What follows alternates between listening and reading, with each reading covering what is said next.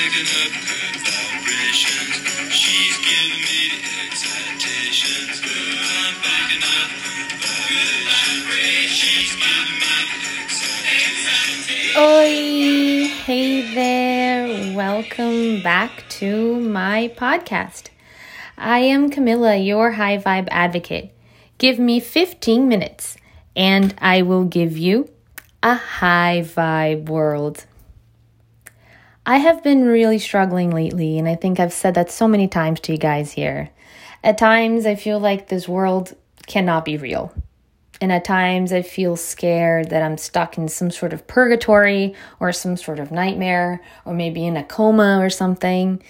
Um, I have been dramatically impacted by the pandemic in both good and bad ways. And I know that I have spoken here before about the number of advantages that it brought the savings, the remote work, the realization that we don't need as much as we thought we did to live happily, and also the ability to focus on what's really truly important in life.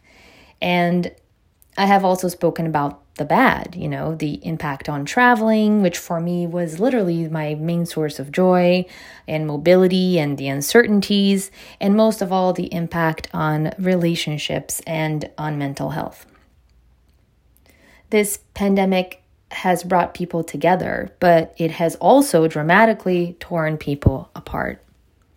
It created division, it politicized things that are not political and it virtually resulted in breakups, sometimes without people even knowing that that was the reason.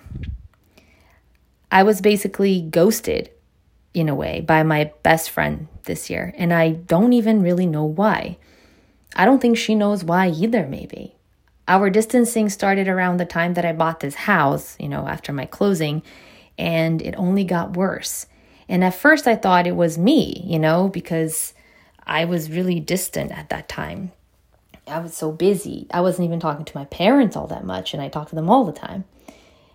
But the energy between my friend and I was just really bad whenever we talked, you know? And I was sick with COVID in January, so I was isolating a lot and not really feeling all that great because the move was stressful and adapting to a new environment without help because with COVID, nobody could really help me move, uh, other than obviously the company that we hired. But um, it was tougher than I thought it would be things were also so backordered and my house didn't feel like a home. I didn't have all the furniture that i needed and i didn't have an office and i had to work all the time.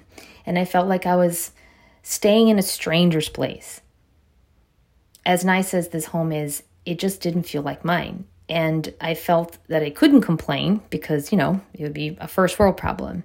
It's the curse of the blessed as i've spoken about before so my friend was not there for me in the way that she had been there for me all those years that we were friends in the same way that I thought I was always there for her. And I definitely was, in many ways, there for her in times when nobody else seemed to be. And I probably wasn't there for her during this time either. And the whole thing was just a blur, you know? She would blame it on WhatsApp issues and you know, that didn't make sense because the phone still works. And why couldn't she text or call, you know? And over the months that led up to the summer, I tried to reconnect and she would seem receptive, only to then ghost again. You know, the interest would die very quickly. It would just be immediatist in the time that we were talking, and then it just would go away completely. And when we exchanged messages, they were very kind and reassuring and you know, things certainly weren't normal. You know, the energy still wasn't the same, but there was hope, you know. But the hope would just die with the blatant disinterest that followed. And I thought it could be many things. You know, she was going through hard times emotionally and financially, which I always tried to help her through. And I was in a polar opposite situation, you know, in the beginning of the year and, you know, during Christmas, New Year's season when I bought the house, in, you know, in that sense. So I thought maybe she was having envy issues because, you know, she had had those before and it wouldn't be the first time that we would have to work through that. The good thing about her is that, just like me, she's very introspective. And the last time that this came up for her, she was honest about it and she faced that shadow and she overcame it beautifully. At the time, I had just started this podcast. So then I thought that I may have done something without noticing because I had been struggling with so many different things here and doing some passive aggressive po- social media posting. So maybe she thought it was about her uh, because so many people seem to, and it wasn't about any of them. Uh, but now I think that for both of us, it just became a matter of neither of us, you know, being able to do any better at that point in time and at this point in time. We're just both spent because we're both empathetic, you know, well, empathetic people and healers. She is much more of a healer than I am. And we can't serve from an empty bowl. So, like me, she was just caught up in sorting herself out and she didn't have room for anything else. And the love and care is still there for her, I feel, you know, as it is for me. And I think that we both miss each other, but we are energetically just not vibing in the same frequency. She has a new relationship too, which I can completely relate to. And I am so happy uh, that she is fulfilled in that regard because it's been a long time coming and she deserves happiness and love. She's just playing out her universe world universal role, I guess, the, the world of the universe set has for her, and I'm playing out mine. You know, those are just the roles that we each have to play right now. And at the end of the day, perhaps our roles were painful, you know, but they were powerful catalysts for each other. I have been a catalyst for several people this year, and they have also been a catalyst for me. Heart pain always leads to something more beautiful. I have decided to focus on why the universe did all of this for me, you know, not to me, but for me. Maybe the void that she's left behind was meant to be filled with something much better, something that will fill me up instead of constantly depleting me. I believe my void created room for her new relationship to blossom, and that's a good thing. Her void led me to amazing new friends and to a rekindling with my high school best friend. I think we also both needed to see how powerful we are individually, what kind of boundaries we need to have in place as we move forward with our new lives ahead and these were all actually suggestions from this new amazing friend that I was introduced to by my spiritual guru from Sedona. She brought me an angel, and uh, this person is just an amazing human being who I'm still getting to know slowly, even though it really does feel like we've known each other forever. Uh, sometimes I feel like talking to her is like talking to myself. And uh, in fact, let me take this moment to thank Banya, my spiritual guru, for introducing me to Bridget. Bridget, I know I haven't known you all that long, but it has been incredibly enlightening to be your friend thus far.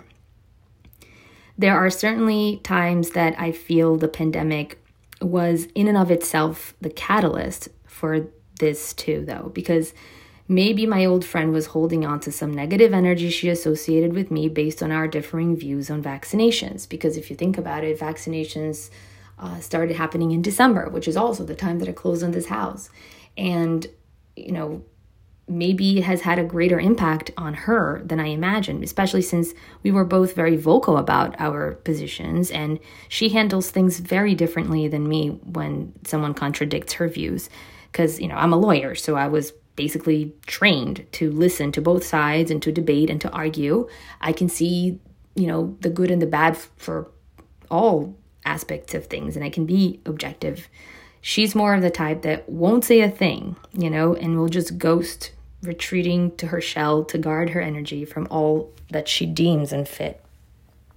But I guess I'm telling you all of this very personal story, you know, and sharing this very personal, never before shared part of my current heartache because tonight is Yom Kippur and tomorrow we fast and atonement. This year, I will be really atoning. I want to take the time to reflect and to improve myself. I want to find my truth.